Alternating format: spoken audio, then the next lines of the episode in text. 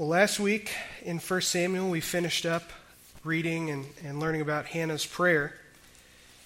And one question that I think we're left with after reading Hannah's prayer is Is this actually true? How does this actually work? Because as we learned in Hannah's prayer, it says that God raises up the righteous and that he brings low the wicked. But we mentioned this in the sermon even last week. You look around the world, and it doesn't look like that's always happening. All of us can think of wicked, unrighteous people who seem to be prospering, and righteous people who seem to be suffering and not, not prospering. And so I think the question that this next narrative in the book of Samuel is going to help us answer this morning is what does it actually look like? How does God accomplish this? For, Hannah told us in her prayer that God raises up the righteous and cuts down the wicked. So why isn't it happening? What's happening? How is God going to actually accomplish that? How does God work in this world to do what he says he's going to do in blessing the righteous and bringing down the wicked. That is what we are going to see as we continue in our narrative today. We're going to be in 1 Samuel chapter 2, starting in verse 11. And just a recap on how we got here.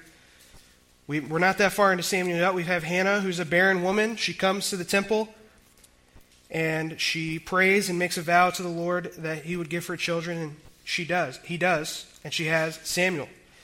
And she gives Samuel over to the tabernacle there to be uh, ministering with the priest there. And that's where we are in verse 11. Elkanah went home to Ramah, and the boy Samuel was ministering to the Lord in the presence of Eli the priest.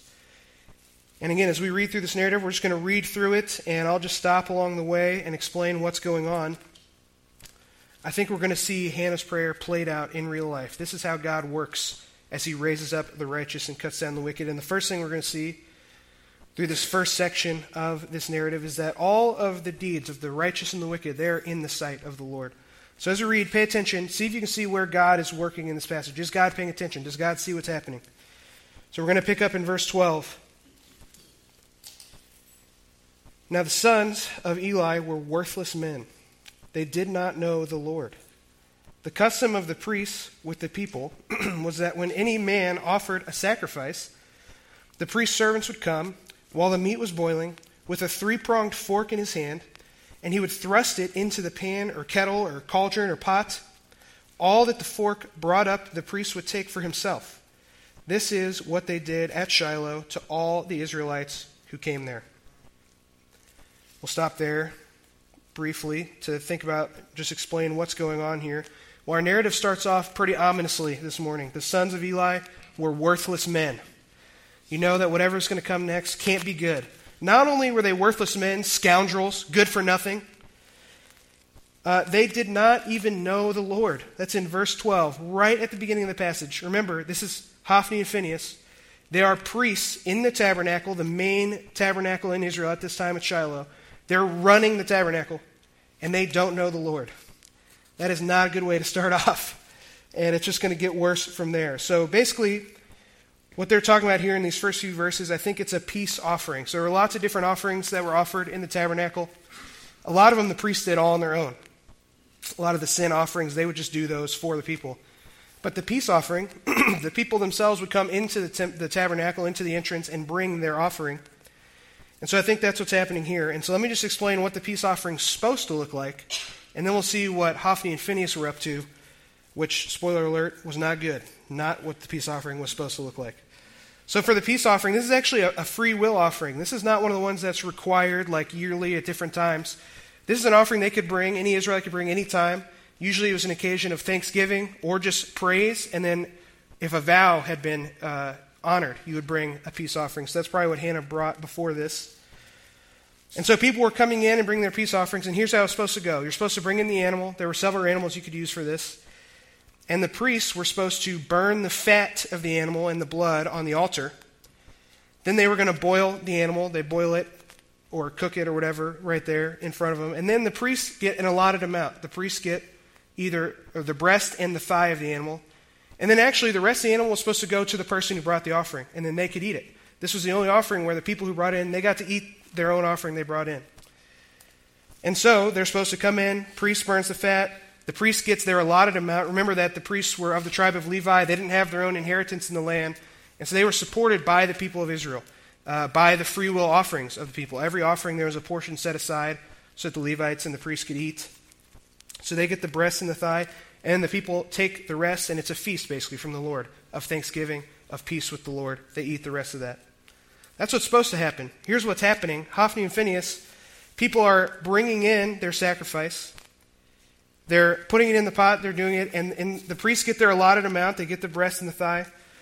But then, on top of that, Hophni and Phinehas are going over with some kind of fork, some kind of pronged fork, going into the pot and just stabbing around in there, fishing out whatever they can, and taking that too. So basically, they're taking extra on top of what they're supposed to get the breast and the thigh. They're going around shoving the fork into every pot they can find to get a little extra for themselves. Basically, they're not satisfied with what they already are allotted from God. They're taking extra. And not only are they taking extra for themselves from the, from the offering, this is actually stealing from those people because this was the offering they were supposed to be able to eat. So they were going to eat this m- m- food, and Hophni and Phinehas, because of their gluttony, because of their whatever it is, they go over, they take extra. They just stick the fork in, they get whatever they want out of there. Um, and in verse 14, if you see there where it says they thrust it into the pan, kettle, cauldron, pot, it lists all these words. Basically, the narrative's trying to drive home to you just how gluttonous these guys were. Any pot that came in there small pot, big pot, cauldron, kettle they're going over there with the fork, trying to get more meat out of it because they're not satisfied with what God has provided for them. There's not, we don't have a, like a direct analogy to this in our worship today. Obviously, we aren't coming up here and sacrificing animals and eating a feast right in here. So there's not, this is not a one to one comparison, but this would be like if we were passing the offering place, and when it got to the end, the usher just just stuck a little in their pocket, passed it along, went back to the offering box in the back, and you know stuck a fork in there. Let's see what I can get out of there extra. Um, obviously, it's not exactly the same, but that's what it is. It's corruption. It's total corruption of, of the priests, stealing from the people and taking more than they needed and more than they were allotted. Uh, if you think that that part is bad, it just keeps getting worse, starting in verse 15. Moreover, on top of that, before the fat was burned, the priest's servant would come and say to the man who was sacrificing, Give meat for the priest to roast, for he will not accept boiled meat from you, but only raw. And if the man said to him, let, let them burn the fat first, and then take as much as you wish, he would say, No, you must give it to me now, and if not, I will take it by force. Thus the sin of the young men was very great in the sight of the Lord, for the men treated the offering of the Lord with contempt. So it gets even worse.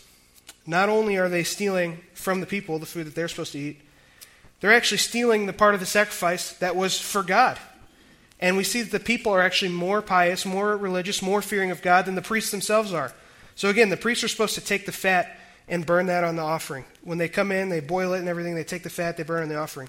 Instead, Hophni and Phinehas, before they even get to the fork part, are blocking people at the door with some kind of bouncer who is forcibly taking the raw meat from the people with the fat still in it. And so, not only, again, they're stealing the, people, the meat from the people later, before the sacrifice even happens like it's supposed to, they steal the part of the sacrifice that's for God, the fat that goes on to the altar. And you can see that the person uh, who, who talks to them there, he says, Well, hold on, just let them burn the fat first and then take as much as you wish. This person realizes, Hey, you know, you can steal from me. you know, if you take extra of my food, that's one thing. Don't steal the, the God's part. Let, burn the fat first. You know, take as much as you want from me, but don't take God's part. So literally, the random person walking to the temple understands what's happening more than the priest himself understands what's happening in the temple. Uh, Interestingly, if you look in uh, Leviticus chapter 7, I forgot to mention that. If you want to read about the peace offering, that's in Leviticus 7.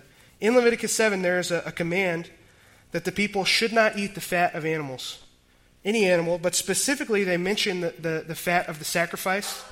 And this is what it says. This is Leviticus 7:25. For every person who eats the fat of an animal of which a food offering may be made to the Lord shall be cut off from his people. So keep that in the back of your mind. They're eating the fat from the offering, which they're not supposed to, and the punishment for that, the penalty for that, is being cut off from the people. So remember that for later. That might come back. And we see in verse 17 uh, that, in fact, God is watching. You can imagine being a person at this time. You can imagine even being Samuel and Samuel's families that come to the temple and just seeing this unbelievable corruption and evil happening in the temple and wondering, God, are you seeing this right now? Do you, do you understand what's happening in your temple? They're stealing your sacrifice. They're robbing us, they're robbing you and us. You can imagine the frustration, and it seems like God is not doing anything. These priests are just getting away with all of it. But we see in verse 17 no, in fact, the sin of the young men was very great in the sight of the Lord. He sees them. And what was their sin? They were treating the offering of the Lord with contempt. This is really, to get to the bottom of it, they have lots of sins going on here. They're gluttonous, they're, doing, they're pretty much doing everything wrong. But at the very bottom of it is that they have contempt for the Lord. They uh, scorn the Lord, they despise him. They don't know him, they clearly don't fear him, and they despise everything about him as they completely make a mockery of what they're supposed to be doing in the, in the tabernacle. Again, there's no straight uh, analogy to this in our church, but imagine if we had a bouncer standing next to the offering plate. You went to go put it in there. They go, oh, hold on, give me some of that first. You go, no, I got to put. They just take it from you, knock you down, take it from you. I mean, it's, it's crazy the amount of corruption that was happening in the tabernacle. Now, as we continue, uh, we're going to see the opposite example. Now, this narrative, we're going to see both sides of Hannah's prayer at play here. We've seen the wicked, the wicked that are doing horrible things in the temple, and we're getting an inkling that God sees it, He knows their sin. So we're going to see maybe how they decline as the story goes on.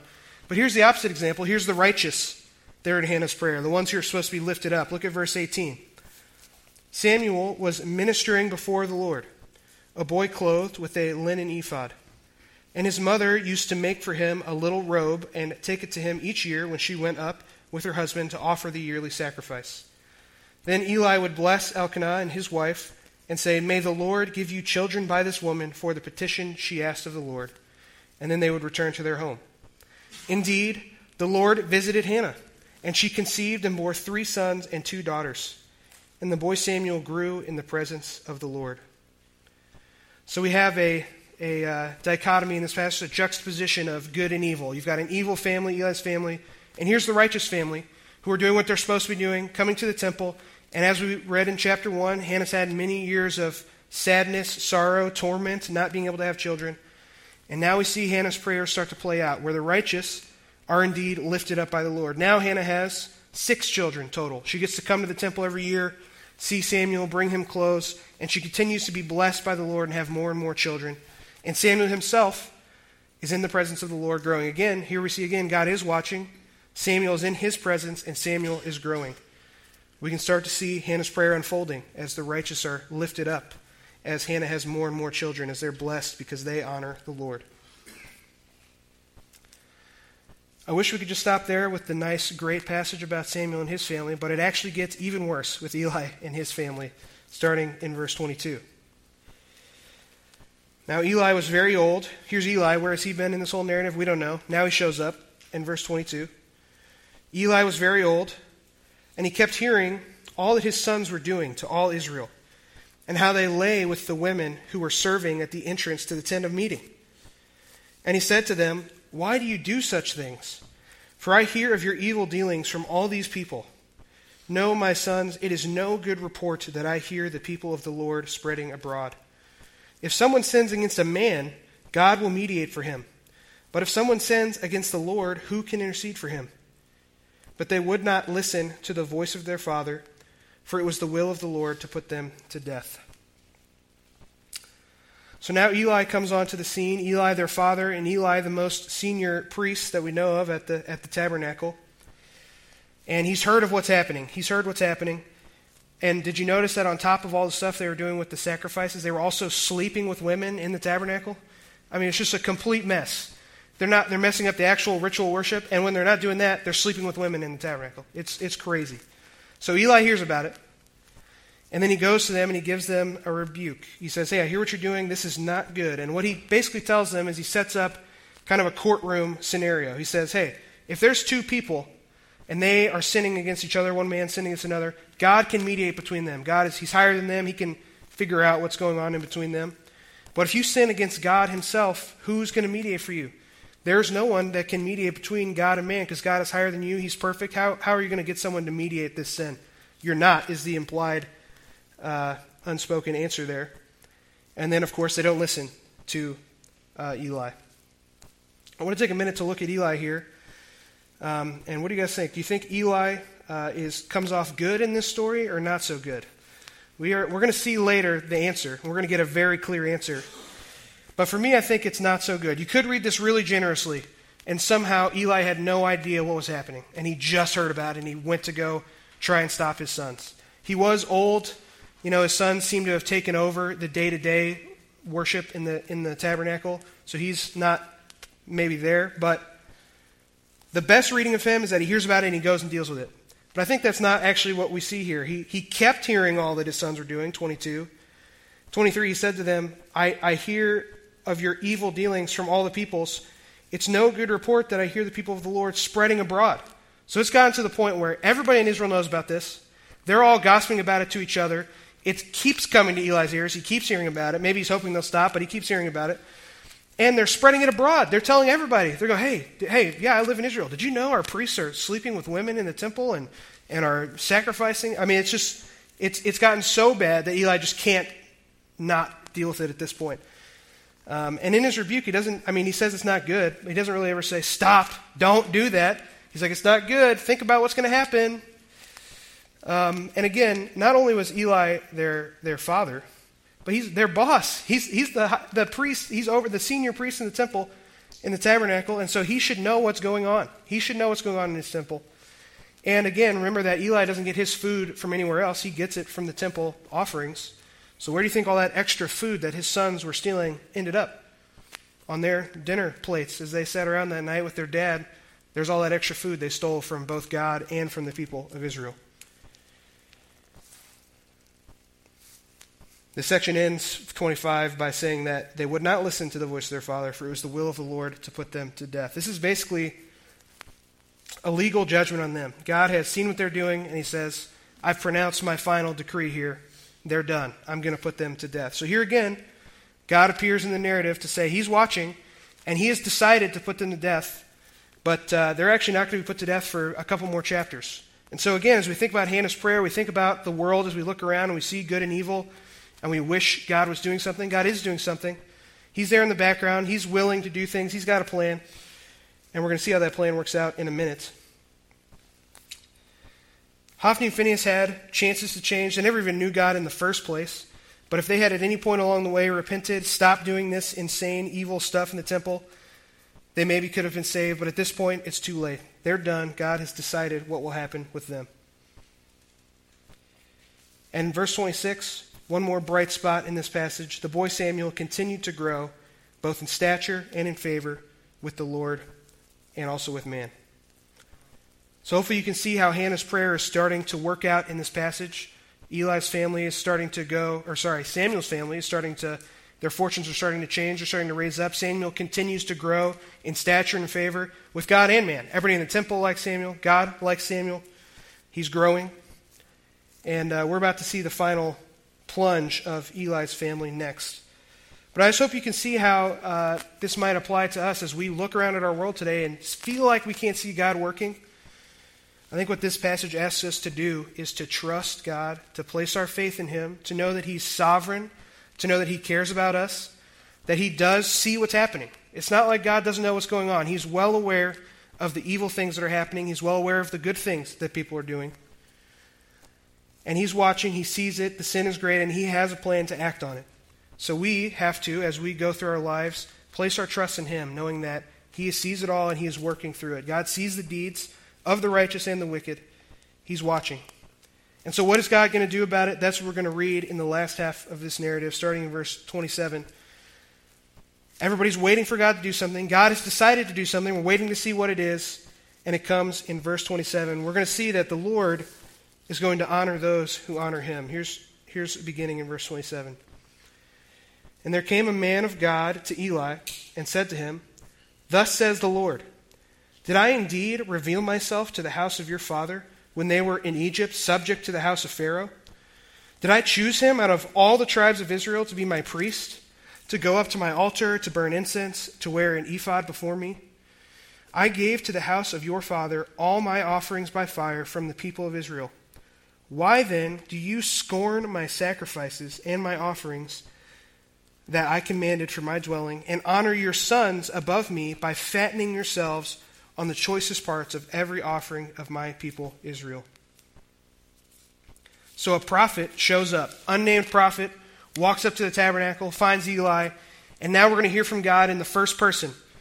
We haven't heard from God yet speak in 1 Samuel. We've been reading this narrative. All of a sudden, here comes God on the scene, first person, to tell us what is Eli doing wrong? What is happening with Eli? And it's going to go, he's going to start with what is Eli's sin? What's going to be the result of Eli's sin? And then what's God going to do instead because of Eli's sin? So, first, what happened with Eli? What happened?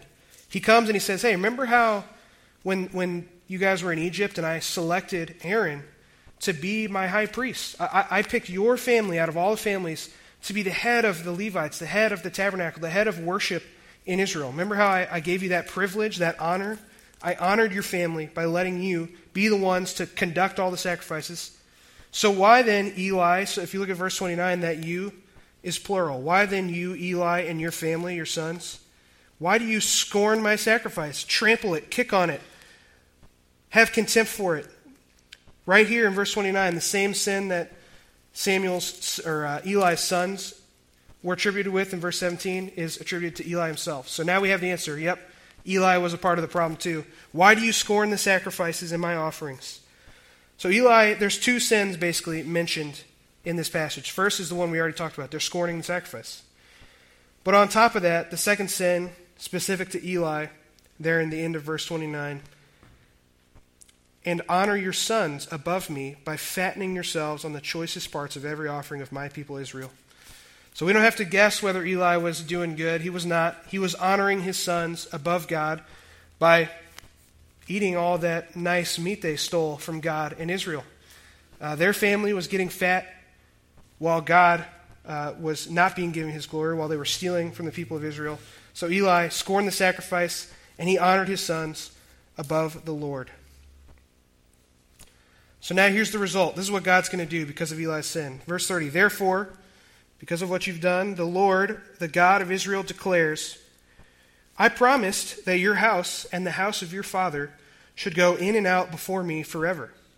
But now, the Lord declares, far be it from me. For those who honor me, I will honor, and those who despise me shall be lightly esteemed. Behold, the days are coming when I will cut off your strength and the strength of your father's house, so that there will not be an old man in your house. Then in distress you will look with envious eye on all the prosperity that shall be bestowed on Israel, and there shall not be an old man in your house forever. The only one of you whom I shall not cut off from my altar shall be spared to weep his eyes out, to grieve his heart. And all the descendants of your house shall die by the sword of men.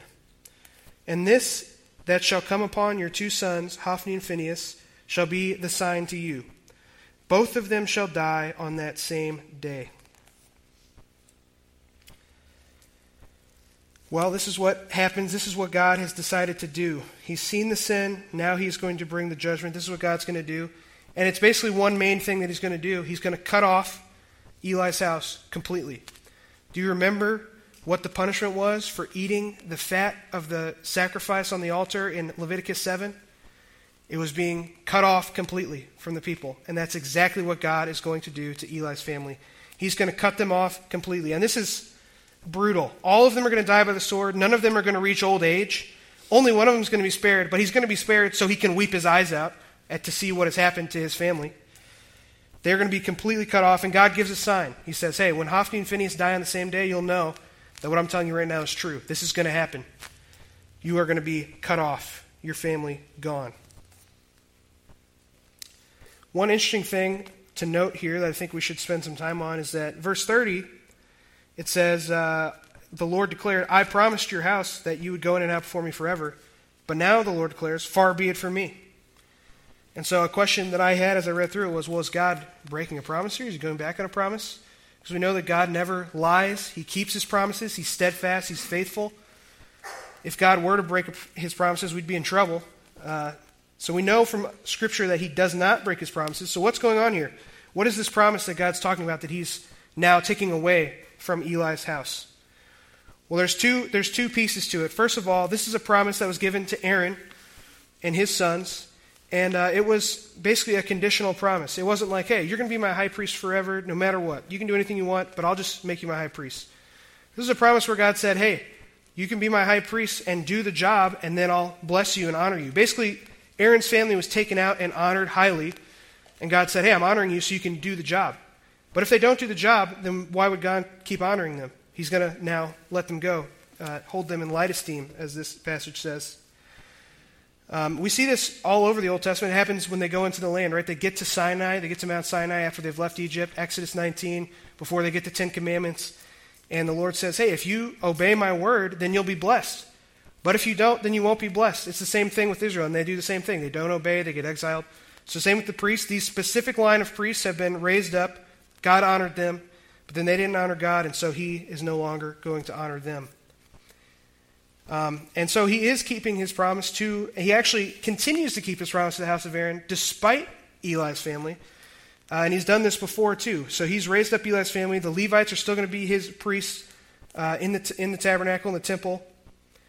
Um, but he is just taking one branch of Aaron's family now, and he is lowering them down. He's going to raise another one up. This already happened uh, right during Aaron's lifetime. Remember in Leviticus chapter 10, Aaron had four sons, and two of them uh, Abihu, Nadab, I'm forgetting their names. Uh, they brought their strange fire into the temple, this unauthorized fire into the temple. God struck them down. So did God break his promise to Aaron right then when he killed two of his sons? That he said, Aaron, you're going to be the priest of my house forever, but two of his sons are dead now.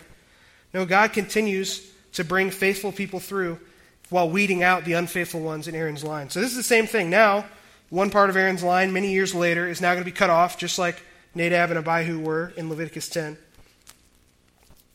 But God still keeps his promise to the Levites to be his priests, even to Aaron's house to raise up another person out of Aaron's house to be the priest. And so now we're going to see in verses 35 and 36 what's God going to do instead. Now he's out, he's out of high priest. He's cut off this line of Aaron, so what's God going to do now? Verse 35 I will raise up for myself a faithful priest who shall do according to what is in my heart and in my mind. And I will build him a sure house, and he shall go in and out before my anointed forever. And everyone who is left in your house shall come to implore him for a piece of silver or a loaf of bread, and shall say, Please put me in one of the priest's place, that I may eat a morsel of bread. Well, we're going to see the result of Hannah's prayer. We're going to see how God works. He takes the wicked, Eli's family, they're out. He cuts them off. And what does he do? raises up the righteous. Verse 35, he's going to raise up for himself a faithful priest who's going to do what he's supposed to, who's not going to scorn the, the sacrifices, who's not going to steal from God in Israel, who's not going to sleep with women in the temple. This priest is going to be faithful, and he's going to go in and out before my anointed forever. The most immediate person coming up in this narrative is Samuel. Samuel gets raised up, uh, and he is the one who anoints Saul and David. He goes before them. And so, in one sense, it's immediately answered by having someone come in to rescue Israel this last judge, this, last, this prophet Samuel, to come and help them out of this mess. Uh, but this is also answered much further down the line because uh, Samuel's kind of, we'll see it as we keep going through the book. He's not exactly a, like he's not going to be the high priest forever. You know, he's, he's a prophet, he's doing different stuff. We still need a, a Levite line to be the high priest. And so you don't have to turn there, but uh, you can write this down if you want to check it out later. This prophecy is finally, ultimately fulfilled all the way over in 1 Kings chapter 2, verses 26 and 27. I'll just read those. To Abiathar the priest, the king said, This is King Solomon, Go to Anathoth, to your estate, for you deserve death. But I will not at this time put you to death, because you carried the ark of the Lord God before David my father, because you shared in all my father's afflictions. Here it is, verse 27. So Solomon expelled Abiathar from being a priest to the Lord thus fulfilling the word of the Lord that he had spoken concerning the house of Eli in Shiloh. So it takes multiple generations. We're three kings later. They go from this is a time with no king. Samuel's a boy. He grows up. You've got Saul, David, finally David's son Solomon. And then finally, all those years later, the final person in Eli's line that's a priest, Abiathar. Remember, he said one person would be left over to weep. Abiathar, this last high priest, Solomon exiles him and puts in Zadok the high priest, who's from another one of Aaron's lines, and that's the end of Eli's line. That is how God works out his judgment against Eli's family. And look at that last line uh, in, back in 1 Samuel 2, verse 36. The people who are left in his house, This is the, this is the total reversal that Hannah's prayer talks about. Total reversal. Uh, Eli's family goes from being the priests who have an allotted amount of food that they're given every, every time there's a sacrifice. They're stealing extra food. They're taking as much food as they can. They can't get enough food. They're going to end up so destitute, so hungry, so without food that they would beg to just be a priest to get that allotted amount they were supposed to get in the first place. This is God's amazing justice that these people who were stealing food that wasn't theirs, extra on top of it, now would like to just go back and take the food they were supposed to get in the first place. Now they're begging to just be able to do what they should have been doing the whole time. So God does see the works of the righteous and the wicked, and ultimately God honors those who honor him. That's the point of this whole passage. God is watching, God sees what's happening, and God honors those who honor him. I hope you guys can see how this whole passage is Hannah's prayer in action. We've got pff, Eli's family gone, completely descended, cut down, and Samuel slowly raising up, and we'll continue to see that as we go through the book. But one thing I, I, that struck me that I think we should think about and remember from this passage is that think about how long it took for this to finally fully be fulfilled. God sees it, He's got a plan. He had decided to kill Hophni and Phinehas. But the whole judgment against Eli didn't fully happen all the way until Solomon was king. It took that long for this to happen. So, what about all the people in Samuel's time just watching this unfold, wondering what God's doing? It's like we said earlier in the sermon, you have to just trust and place faith in God, knowing that He does do what He says in Hannah's prayer. He does raise up the righteous and cut down the wicked. It might just take a lot longer than you want it to. Your, your kids might see it, your grandkids might see it when you can't in your life. And so, this is a call for great faith in God, knowing that He is sovereign, that He's watching, and that He's going to honor those who honor Him and dishonor those who dishonor Him. I mean, Hophni and Phinehas survive for a little while longer after this and actually screw more stuff up. You'll see that when we get there coming up soon, before God finally does it. So you can imagine how long it takes, and it, it is a call for us to be totally trusting in God, knowing that He is, has a plan, He's working it out. I think this passage gives us both an encouragement and a warning. And the encouragement is God does, in fact, reward faithfulness. It doesn't always look like we want it to, it's never going to look like a sports car dropping down in your driveway, but God does reward faithfulness. Hannah eventually had six kids. Samuel grows in stature and favor. So it might not even happen to you. Like I said, it could be generations, but God does reward faithfulness. And so it's an encouragement for us to be faithful, to honor God in everything we do, to worship Him with our whole heart, to live for Him in everything, uh, because God does reward that. Um, God sees that, and He blesses those and honors those who honor Him. But this passage is also a warning that he, he holds in little esteem those who dishonor him. He's watching, he sees all our deeds, he will judge, and he sees the things that aren't honoring to him. And uh, I don't know about you guys, but as I was reading this, it's really easy to read about Hophni and Phineas, Phinehas and go, man, whew, I'm glad I'm not that bad. That is crazy. I can't believe, I can't imagine I'd ever do anything that bad. But the more we look at their uh, sins, the more we look at what they did in this passage, the more we think about Hophni and Phinehas, at least as I think about them, I realize that, am I really uh, safe from that same judgment that they were under? I mean, we, we may not have, we not be, you know, skimming off the top of the offering plate and having bouncers physically take money from people or whatever in here. But uh, have I ever, uh, you know, not given God my first fruits in my worship? That's what this offering's about. The best part of the offering goes to God. Have I ever in my life not given the best part to my worship? Have I ever given God my second best? Gone through a whole day doing everything, thinking nothing about God, and then go, wait a minute, wait a minute, I should pray, hold on. Or coming in to worship on Sunday morning and singing half heartedly and kind of not thinking about it and not worshiping totally. I think we've all done it. We've all been there. We have all, in some way, scorned worshiping God. N- maybe not to the full level of Phinehas and uh, Hophni, but we're all in the same boat. None of us has worshiped God perfectly our whole lives. It's not possible. None of us have done it. But thanks be to God that just in the same way that He raises up a faithful high priest for Israel all this 3,000 plus years ago, God also raises up a faithful high priest for us in Jesus Christ.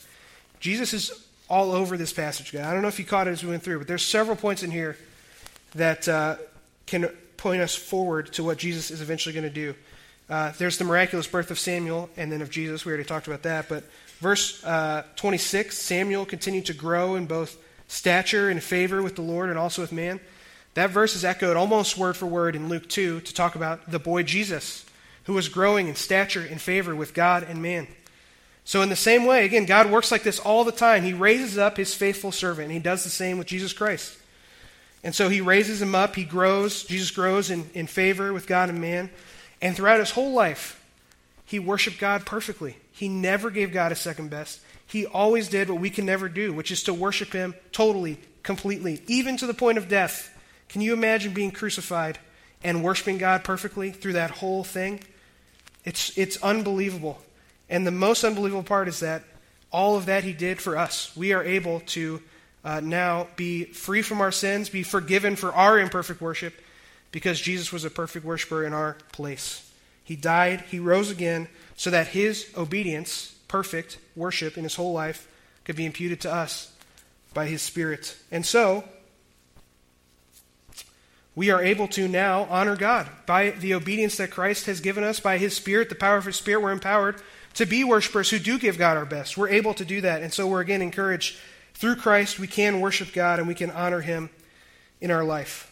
The other part of this passage that it's not just that we are given uh, perfect obedience in Christ imputed to us, but now, even when we do mess up again, even after we're saved, we've, we have uh, placed our faith in Him, we have repented of our sins, we've believed in Him for salvation. The next time we mess up, now what happens? We, we've been saved. Now what happens? We messed up. Well, guess what? Who can intercede between God and man? That's in, uh, in verse 25. Is there anyone who can intercede between God and man? There is. Jesus Christ, God Himself, the second person of the Trinity, is now sitting on the throne of heaven right now, bodily, interceding for us.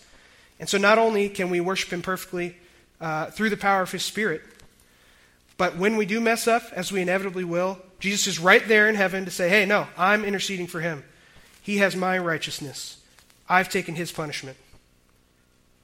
It is amazing how God raises up his faithful servant uh, to ultimately save all of humanity, to be someone who can intercede between God and man for anyone who places their faith in him. Not only is our, our high priest, but in, a, in an awesome development from this passage, it says the priest will go out before the king forever, before the anointed forever. Jesus ends up being not only the high priest, but the high king. He ends up being our prophet, priest, and king. And so we follow him as our king, knowing that he's interceding for us as our priest. And we see how God, this picture in 1 Samuel, gives us an idea of how God works. He raises up his faithful servant, he raises up the righteous, he honors those who honor him. And now he has made a way through Jesus Christ for us to honor God. And so now we go out this morning and honor him. We go out and live faithfully. We go out and trust, knowing that our salvation is secure in Christ He's interceding for us, and now we live for Him as our King, uh, honoring Him in everything we do because God does, in fact, bless those who honor Him. And so as we think about that going into this week, we can remember that everything that happens, good and bad, the deeds of the righteous and the wicked, are in God's sight, and He will honor those who honor Him.